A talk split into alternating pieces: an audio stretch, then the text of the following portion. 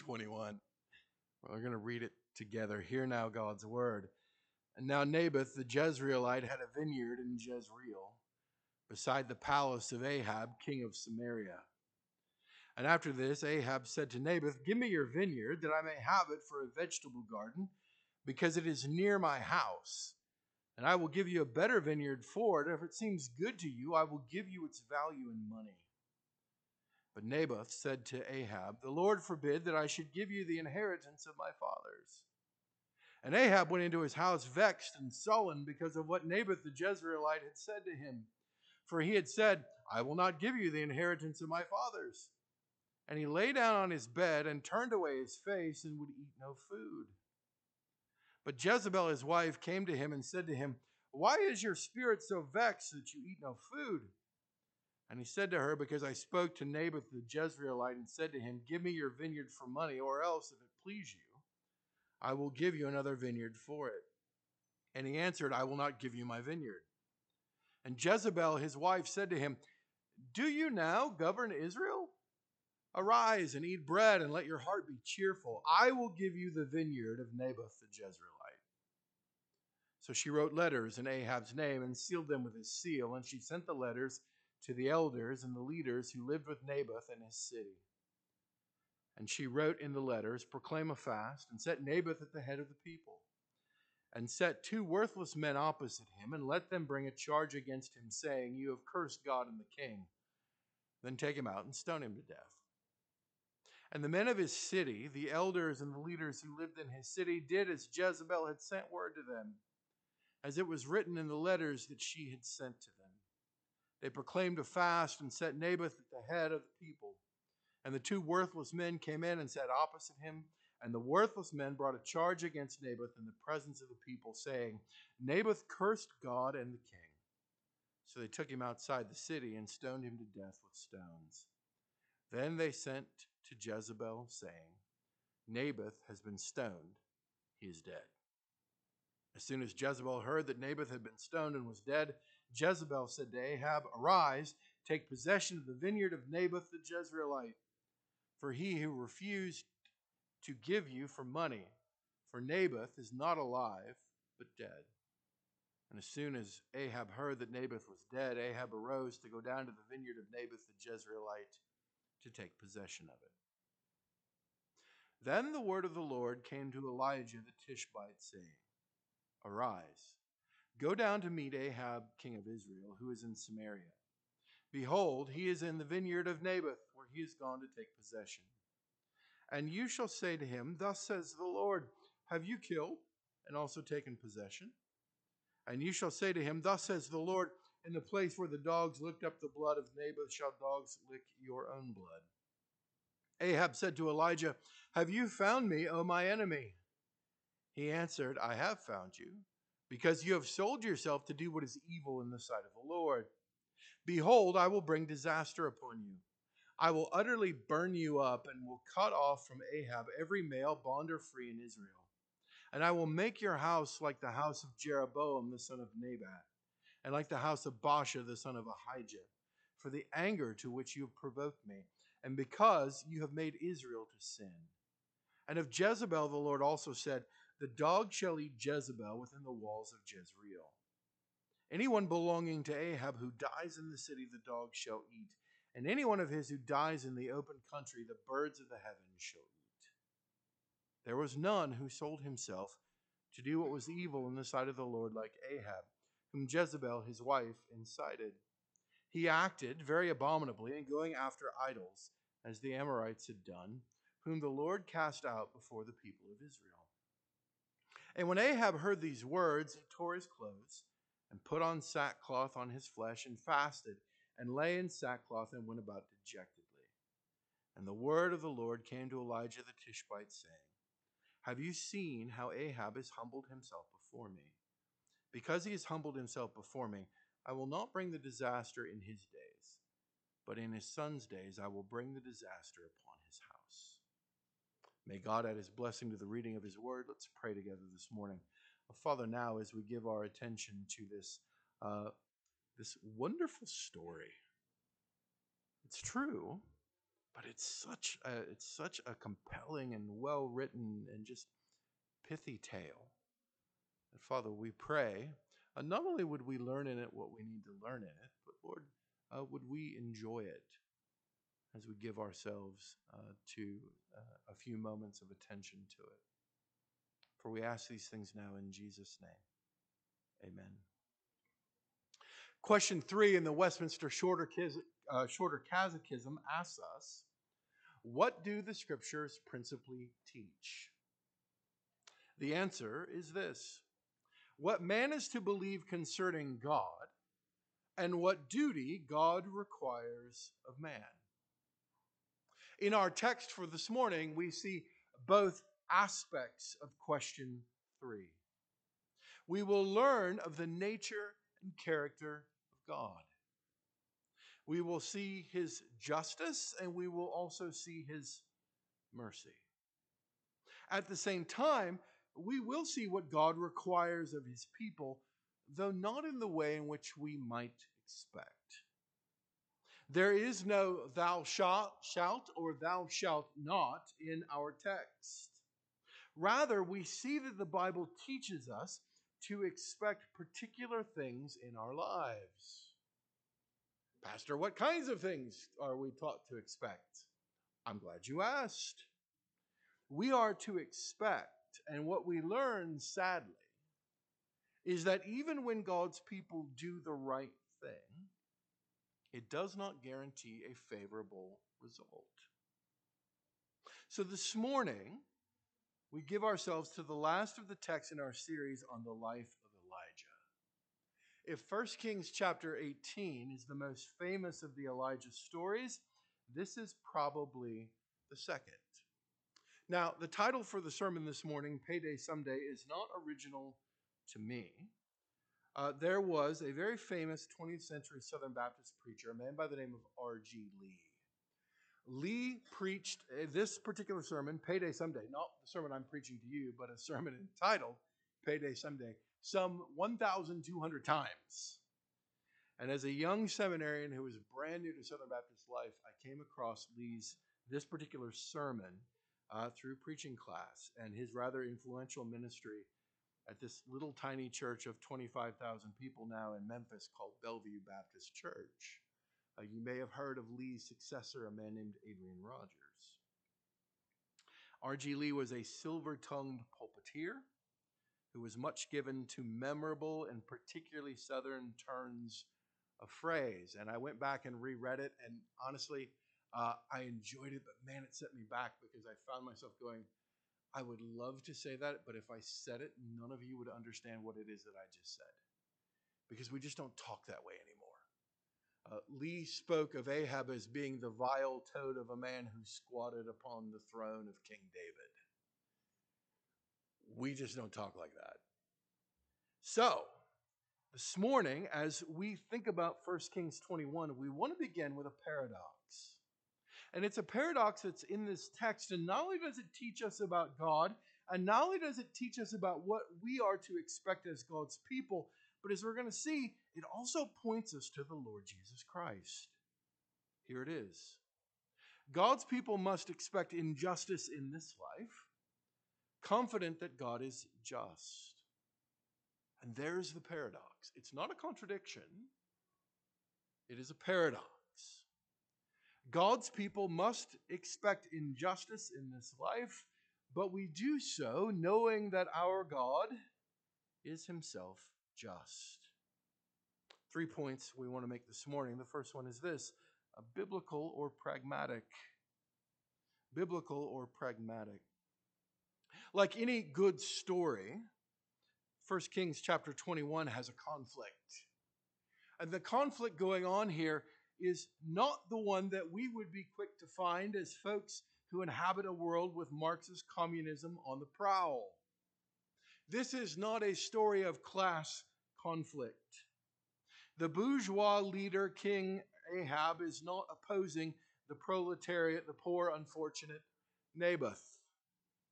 Rather, this is a conflict between a man who decides based on what the Bible says, teaches, and commands, over and against a man who makes a decision based purely upon pragmatism. Ahab is concerned only with achieving the outcome he desires. He wants Naboth's vineyard for a vegetable garden. Now, this is not an unreasonable request. This is not some sort of strange, uh, he, because he has this really inflated ego, he's making these really bizarre requests. No, Naboth's vineyard is near Ahab's summer palace. And feeding his entourage would require a lot of food. And they can't just ship in some frozen veggies to stock up when the king and his household would take up residence in Jezreel.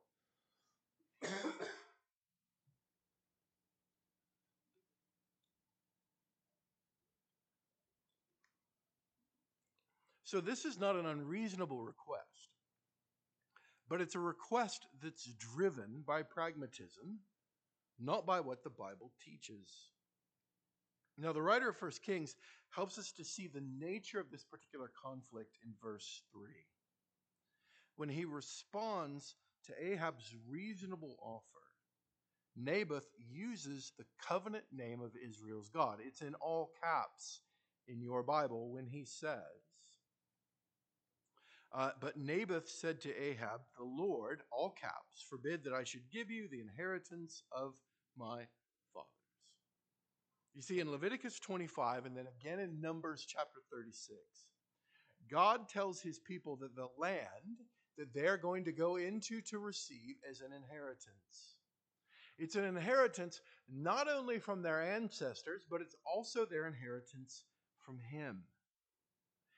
And they should not sell their inheritance because if they were to sell their inheritance, they would be like Esau who, in his own short sighted, pragmatic way, sold his birthright to his brother Jacob.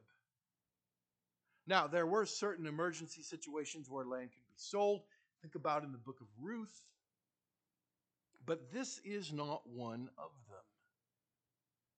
And so now we begin to see the nature of the conflict. Ahab knows what he wants, and he's going to make a beeline for it.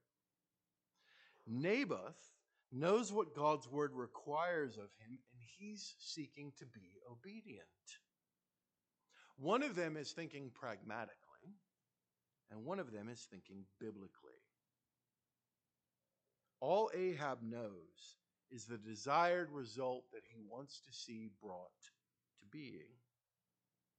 Naboth, on the other hand, seeks to honor the Lord, knowing that the results are going to be in God's hands. Now, Ahab foolishly believes that possessing this particular thing, the thing that he wants, is going to somehow add to his happiness. And in this way, quite honestly, we're all a little bit like Ahab. We all look at different elements in our lives and we say, you know, if I if I just had this, maybe it's not a thing. You don't necessarily need something bright and shiny. But it would be great, wouldn't it, to have your mortgage paid off? It would be great to be rid of all of your student loans. Would be wonderful if all of your children were walking with the Lord. If only this were true of my family or my situation things would be wonderful. And friends, if we are not careful, we will think not as Naboth did, we will not think biblically, but rather we will think pragmatically. We all have a little bit of Ahab running around inside us. But we're also all a little bit like Jezebel. Jezebel mocks Ahab for thinking that as the king of Israel, he is somehow subject to the law. Rather, Jezebel thinks that the wishes of the king are the law. And we fall prey to this as well. In fact, so much of the current moment in which we find ourselves living in is folks who believe that we are all a law unto ourselves. The law doesn't matter. What matters is my truth. Reality doesn't matter. What matters is my particular truth. I am a law unto myself. And if we're not careful and watchful and humble and prayerful, we too will find ourselves reflecting our culture more than we reflect the Lord Jesus Christ. Now, this is where 1 Kings 21 goes from preaching to meddling. This is where the rub comes. We're often tempted to think that if I act and live and praise and pray and worship, and if I do all these things biblically, that will somehow ensure a happy ending. Usually, however, I choose to define happy. It does not. It did not for Naboth. It did not for four Hebrew youths in the book of Daniel who found themselves in a fiery furnace and a lion's den, respectively. And it did not for the Lord Jesus Christ. Did you hear the echoes of our New Testament reading in 1 Kings chapter 21 verse 10? Meredith read for us that there were two worthless men who came and made baseless accusations against the Lord Jesus Christ. In the same way, in 1 Kings chapter 21 verse 10, we read, "And set two worthless men opposite him, and let them bring a charge against him, saying, You have cursed God and the king. Then take him out and stone him to death." Friends, living biblically means that we can expect injustice in this life. Jesus told us this. Jesus himself was a victim of this. Paul, the Apostle Peter, the Apostle John, and the writer of Hebrews all tell us the same thing that if we seek to live biblically and if we seek to serve and honor the Lord and do so in a way that brings him glory and reflects the nature and character of the Lord Jesus Christ, we can expect injustice we can expect, like Naboth, persecution. And so I wonder why we listen to certain teachers who try to tell us that God really wants us to be happy, healthy, and wealthy in this life when we know full well they are disregarding the clear teaching of the Bible. Friends, by God's grace, let us seek to be biblical in our thinking, leaving the outcome to God. We cannot control the outcome. And when we think pragmatically, that little bit of Ahab and that little bit of Jezebel that is roaming free in all of us is suddenly turned loose to create havoc. Secondly, let's be confident of the coming payday. Let's be confident of the coming payday. Like the prophet Nathan before him, the word of the Lord comes to Elijah to confront a sinful king. And the word of God that comes to the king through the prophet is both invasive and disturbing. and like his forefather David, the Bible tells us that Ahab rather shockingly humbles himself. That we're told that Ahab puts on sackcloth and ashes. That Ahab lays in the sackcloth and he goes about dejectedly. So, the challenge here, though, is that living biblically and not pragmatically means, number one, that we do have to wrestle to a certain extent with the fact that, well, if if God is just, then why does the just Naboth have to die? And if God is just, why in the world does God set his reckoning aside. Now, we'll get to the second one in just a moment. But let's understand that setting aside our desire for justice is really hard. And it's hard because we're created in the nature and image of God. And as those who bear the Imago Dei, we are hardwired to want justice. When we see injustice happening, there's a part of us that simply wants to cry out. There's a part of us that cannot tolerate injustice in the world, even though we understand our own perception, our own understanding of those things is necessarily flawed. We want justice. We're hardwired to do so because we're created in God's image. And so, this promise of coming payday, this promise of God's coming judgment, is meant to be for us a comfort. It's meant to be for us a means by which God shows his grace and his mercy to his suffering people.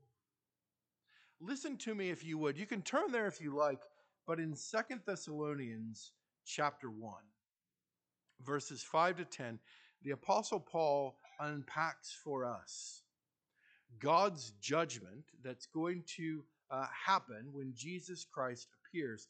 And I want you to understand, and, and let's pay particular attention to the situation that the church in Thessalonica finds themselves and how it is that Paul wants them to receive the news of this certainty of Christ's coming judgment. Listen to what he says in 2 Thessalonians chapter 1 verse 5. This is evidence of the righteous judgment of God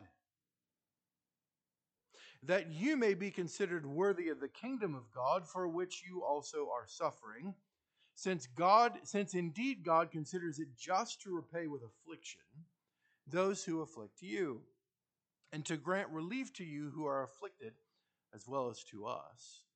When the Lord Jesus is revealed from heaven with his mighty angels in flaming fire, inflicting vengeance on those who do not know God and on those who do not obey the gospel of our Lord Jesus.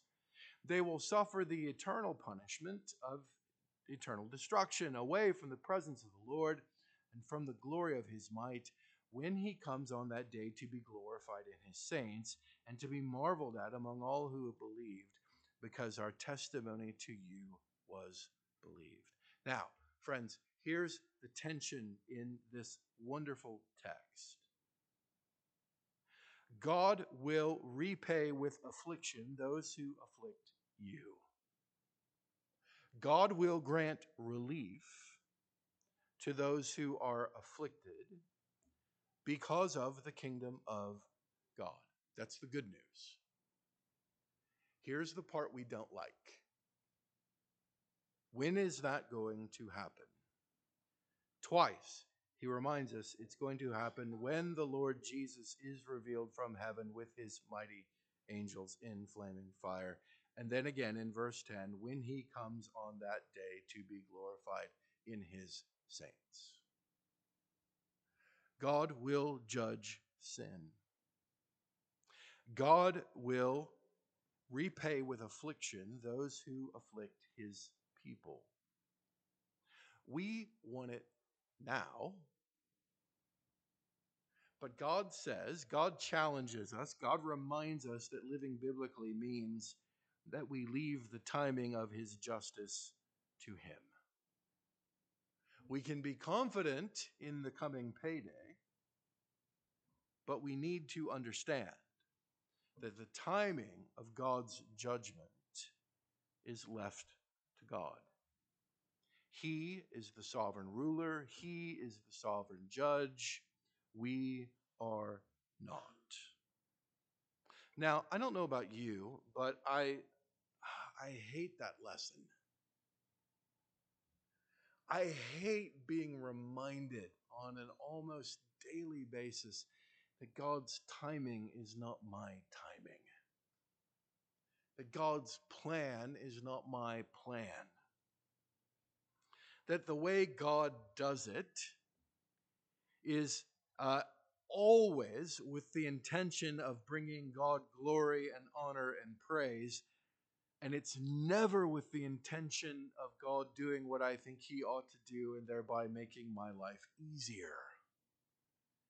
And I hate it when He does that. I hate it. I want God to show up now.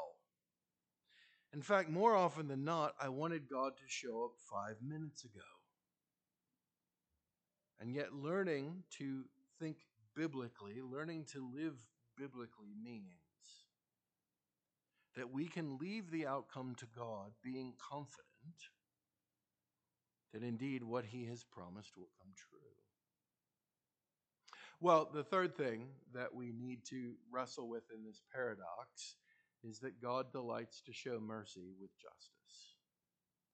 God delights to show mercy with his justice. If you turn back to 1 Kings chapter 21, we're rather shocked and amazed when Ahab responds actually appropriately. He doesn't stomp his feet, he doesn't jump up and down, he doesn't immediately cry out for his guard to come seize Elijah and have him killed.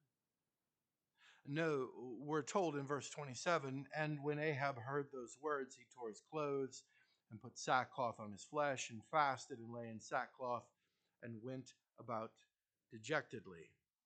Ahab apparently is quite good at pouting. He can lay in his bed and look dejected because Naboth will not sell him his vineyard and now he can go about looking dejectedly because the Lord has proclaimed his judgment against him. One of the scholars that I like most, I, I just I enjoy reading him and listening to him, is a man named Dale Ralph Davis. And Dale Ralph Davis helpfully reminds us that when God does this in verses 28 and 29, he's not canceling his judgment, he's postponing it.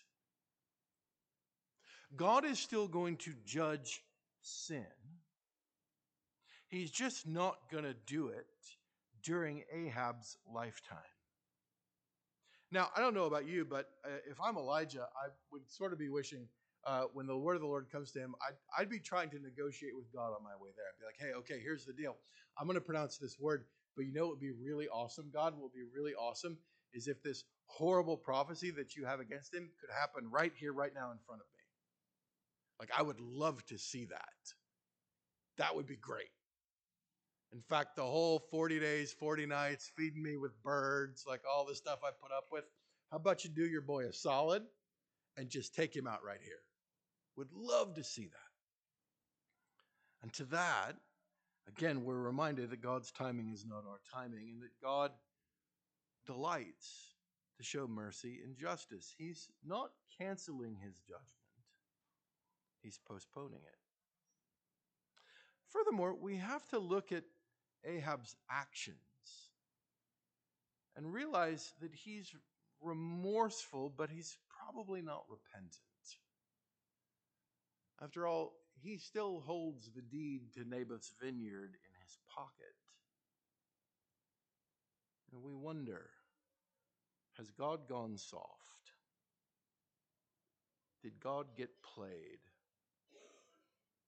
Is God so wishy washy, or is God so desired to be loved and well thought of that he can't see past what it is that Ahab is doing? Now, friends, I know we're outraged at this, but we should be delighted. How many times does the Word of God come to us in this beautiful way in which it is both invasive and disturbing, it disrupts us. How often does the Spirit of God prick our hearts, reminding us of the ways in which we are sinning against God, like we did five minutes ago, like we did five hours ago, like we did yesterday, like we did five years ago, like we did five days ago? How many times are we guilty not of genuine repentance, but instead merely remorse.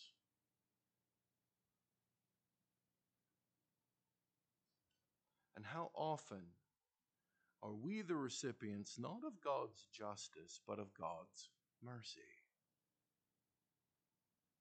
Now, that is possible not because God is some sort of sap, not because he's some sort of bleeding heart liberal, but it's possible only because of the cross of the Lord Jesus Christ. God can show us his mercy precisely because in the cross of Christ his justice has been met. Justice and mercy are going to come together and they're going to kiss one another in the cross of the Lord Jesus Christ. You see, 1 Kings chapter 21 isn't just about God the Father and God's prophet and Ahab and Naboth. No, 1 Kings 21 really is for us a picture of the gospel of the Lord Jesus Christ. God's people must expect injustice, but God is just. And God does delight to show mercy with justice. And friends, if He did not, we would have no hope whatsoever. Because there's a lot of Ahab running around in each of us. There's a lot of Jezebel running around in each of us. Well, this is a strange paradox, isn't it? God allows, even though He is just, He allows His people to suffer injustice. God declares His justice and yet delights to show mercy. Well, as we've said, it mirrors the redemptive work that God does through His Son, the Lord Jesus Christ. And the table this morning paints us a picture of that paradox. We're reminded of the injustice of Christ's passion and Christ's death. We see both the justice of God and the mercy of God. We who were once called not my people are now invited as family members to come to the table that Jesus has set for God's people. We see both God's justice and God's mercy, and we see the promise of Christ's return. We observe this meal until Christ comes again, and when he comes again, it will be in glory and in judgment. There will be a payday someday. And as God's people, we understand that the table reminds us of God's justice, it reminds us of God's mercy, and it reminds us that Christ indeed will come again. Let's pray. Father, we thank you. We thank you for your, not just uh, your justice, but we bless you this morning for your mercy. Thank you for the way in which uh, 1 Kings 21 tells us both the truth about you and what we are to believe about you as the triune God who redeems a fallen people for himself. But it also tells us what duty we require of you, that we are to expect injustice in this world that we are to seek to do justly, love mercy, walk humbly with our God, trusting the results then to you. Father, we pray that you would forgive us for those times in which our thinking is pragmatic and not biblical. Forgive us for the times in which we think we can bring about a desired result with our own machinations and our own efforts. Father, forgive us uh, when we, like Jezebel, believe we are a law unto ourselves. Are, we are not in any way subject to the law that the great King has placed above us. And Father, we bless you this morning for the cross of the Lord Jesus Christ. For it is there that your justice and your mercy meet up. And it is there that we find forgiveness we pray these things now in Jesus' name. Amen.